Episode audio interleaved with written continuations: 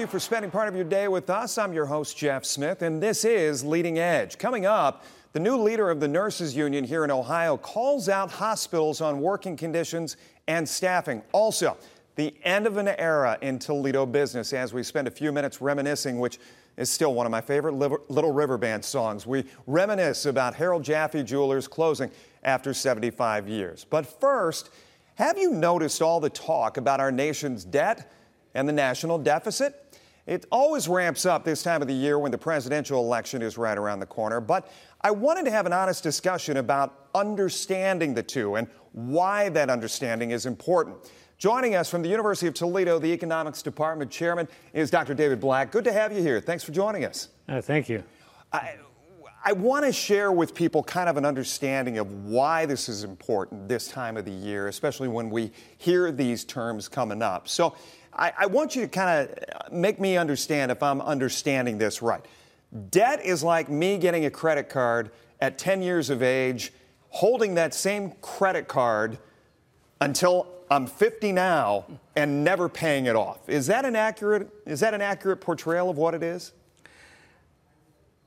Uh, there's a difference between uh, the government debt and, uh, and personal, personal debt. debt. First thing is uh, governments have the power to uh, tax, uh, print money, and they can borrow at much lower rates than individuals. Mm-hmm. Um, and as long as they have favorable rates in borrowing, they can shift they can shift the burden of taxation from current generations to future generations. Gotcha. Let's let's talk a little bit. Of, does any of this tie into? We just went through a situation here where we were hearing about government spending, government defaulting, possible government shutdown. Does any of that tie into what we've heard in the news recently, as far as where the debt, where the deficit is? Well, currently the uh, the difference between a deficit and a debt is the deficit is what happens in a given year, and the national debt is the sum of all past unpaid deficits.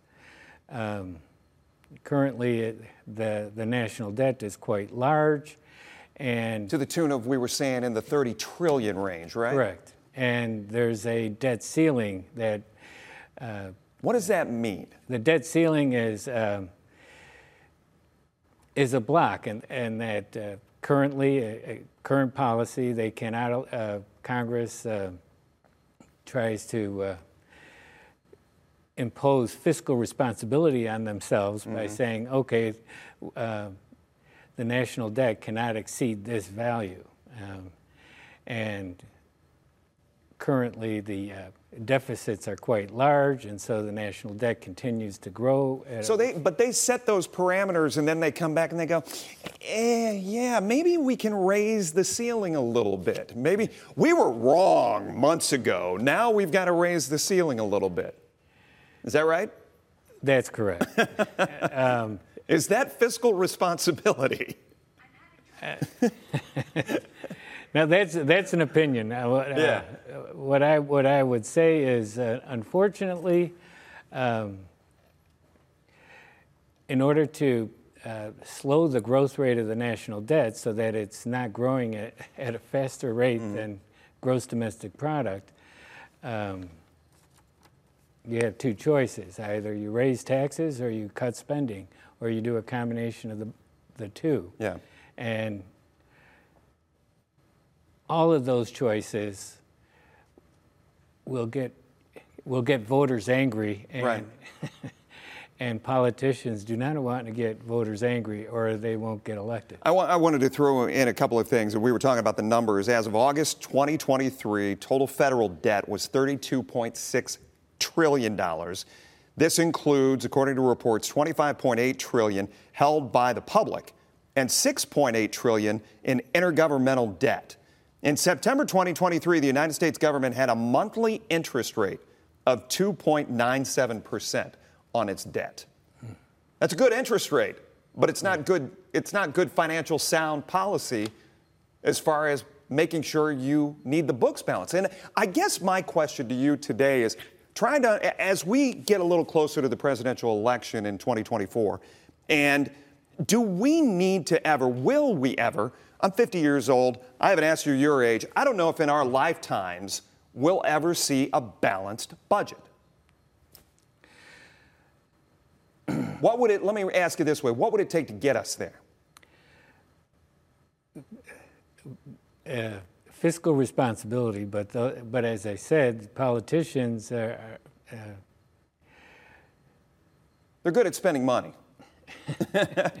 they're good at spending money and they're good at cutting taxes, but uh, but when it comes to res- uh, fiscal responsibility, unlike individuals, governments live much longer, mm-hmm. and therefore, as long as long as uh, people perceive that the government is stable, they are willing to uh, purchase government debt and allow the government to continue to borrow. Um, about 15 years ago, Euro- European had a, the European countries had a, had troubles with their their debt, mm-hmm. and what the monetary union did is it eliminated their ability to uh, print money. Individual countries, um, so countries like Greece had problem with their debt, and in fact, it was in the range of, uh, in, as a percentage of GDP, close to that of the where the U.S. is currently. Right. The difference between U.S. and, and Greece is U, the United States still has a independent monetary policy, and they, they can print money, uh, but Greece couldn't, and uh, so they had to uh, their debt problem uh, became realized when right. the ability of them to borrow uh, uh became much more difficult as, well, me, as me... the interest rates rose to uh, close to 20%. Yeah. And that's what hasn't happened in the United States. As long as the interest rate remains handable at 2.9%, right. Should, should we get all caught up in the fact that, you know, we're sending money here, we're sending money there, we're spending on this, we're spending on that? Should we as voters, should we as uh, citizens, should we get all caught up in that? Or, or is this just a machine that will continue to work until we're dead and gone? That, that's kind of what I was getting to is, is um, when investors become tired of taking on more government debt, interest rates that, that the government uh, will be able to borrow at will start to climb. And that's when uh, things will start to impact personal, uh, personal lives because as interest rates that the government has to borrow at, mm. they're going to have to uh, take, or or become more fiscally responsible, either by cutting spending or raising taxes. And, and the other terrible alternative would be to print money at a faster rate. And printing money at a faster rate yeah. will cause more inflation. And again, me, that will impact every voter and right. every American. Inflation, like we've just gone through, 9% coming down, I think, into the 2 mm-hmm. range. That's where the ultimate uh, percentage is. As we go to break and finish up here, uh, there's been some talk about a national tax um, and that potentially being the solution to bringing down the national debt, bringing down these deficits. You think that's in the cards? You think that's something that would work? Uh, you, ju- you just have to look at other countries that already have that. And mm-hmm. um, what works is um, becoming more fiscally responsible, yeah, slowing, that is again. Lower, slowing the growth of government spending, yeah. and uh, and uh, uh, reducing the, the rate of growth of the deficit and the, the national debt. Yeah. Well, I'm going to have to I'm going to have to let that be the last word, Dr. Black. Thank you so much. We appreciate the insight. We'll be right back right after this. Welcome back. According to a national nursing workforce survey conducted by the National Council of State Boards of Nursing, the average age for an RN is 52. They say that could signal a large wave over the next 15 years of replenishing nurse staffing. But according to the Ohio Nurses Union, something else has to happen first. You know, we're we're still not seeing hospitals take the necessary steps to improve the working conditions to recruit and retain staff. Um, so we're still seeing lots of travelers in the in the hospitals. Uh, we're still we're seeing hundreds of, of vacancies in our in our facilities across the state. What does that mean, travelers? Travelers in hospitals? That bouncing from hospital to hospital?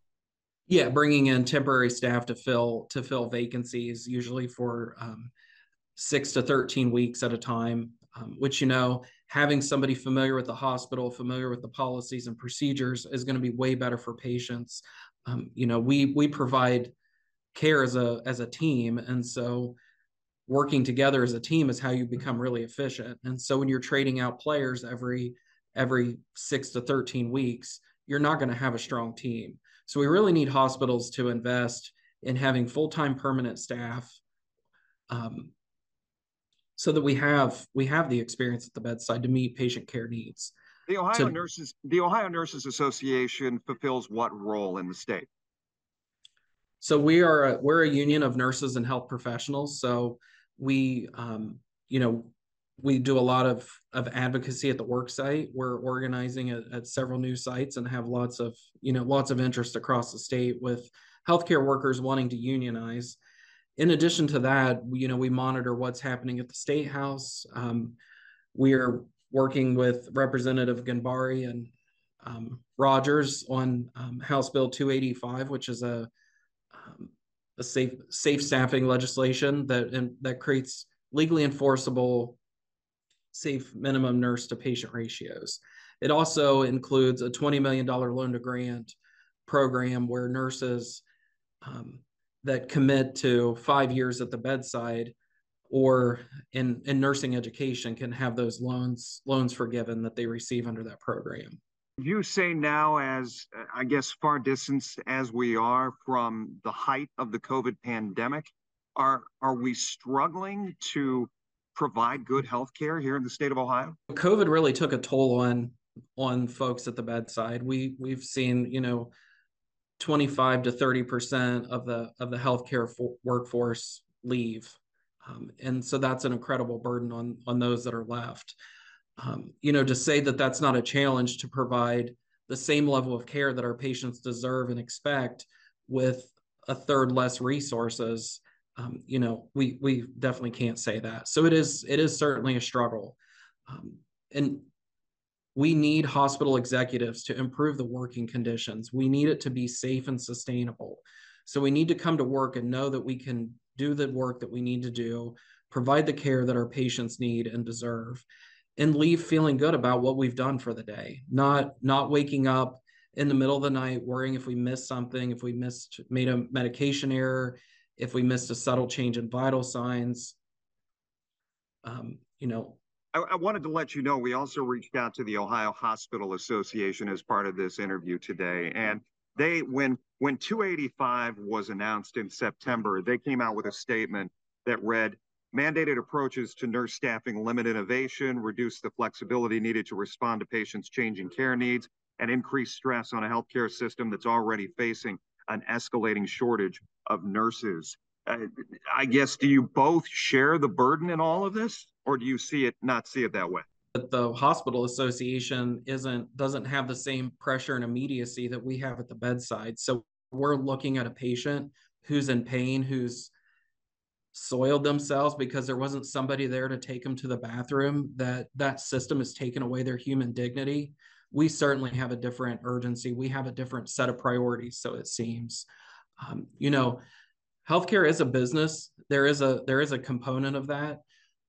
Um, but really the money the money should fund the mission not not the mission to make all the money that you can. And so that's what they're doing right now is they're really prioritizing profits instead of safe quality patient care. Um, that's really reprehensible. When you know we're, we're talking about human human lives, people needing dignity and and the care to to get better, to get back back home, back into their communities, back home for the holidays. You know that's that's not okay. That's not okay to sacrifice in the name of profits. Let me ask you real quick, going back to the Code Red uh, effort, which you are implementing, multifaceted, multi-year campaign focusing on understaffing, also workplace violence. I, I think my audience would probably be interested in knowing what we're referring to there. What kind of violence? So stemming back to the, um, you know, the understaffing, we're not able to meet patient care needs and so things are things are escalating and bubbling up and turning into to violent outbursts um, that's no excuse to put your hands on somebody but nurses are are being pushed they're being punched they're being spit on they're being cursed at and threatened. We have people that are seriously injured in our in our hospitals um, on, a, on a regular basis. Um, we really need the backing and support from from everyone. Um, and that that means also hospitals um, investing in in the security measures that we need to to be safe. So investing in enough security personnel, um, training, personal protective equipment. You know, we're we're lacking on all fronts, and we're going in vulnerable shift after shift, day after day, um, and we're not seeing the improvements and the investments that we that we need. And this is where I guess House Bill 285 comes mm-hmm. in, trying to, I guess, push the ball a little bit further down the field. Uh, a couple of statistics. American Association of College Nursing anticipates that 1 million nurses will retire by 2030. As of today, there are over 8,000 job listings in Ohio Means Jobs website for nurses in Ohio. This paints a different picture than what we're even seeing here in Northwest Ohio. I don't know if you realize that or not, but we've got institutions like Lourdes University, Owens Community College, which their nursing programs are expanding by and large. Ohio, before the pandemic, was projected to have a, a surplus of nurses by the year 2030. Now, COVID certainly, you know, changed that dynamic, but we we're not we're not suffering from a, a shortage of nurses. We're, we're we're suffering from a shortage of nurses that are willing to work in these conditions, um, and they shouldn't have to. We shouldn't be asking people to go in and sacrifice their bodies and their souls to do this work. It should be safe and sustainable, and that's really what the problem is. We're we're seeing new nurses around a third of new nurses are, are quitting within the first year. So our our nursing schools in Ohio are are putting out thousands and thousands of new grads into the workforce every year, um, and our hospitals are chewing them up and spitting them out. We'll be back right after this.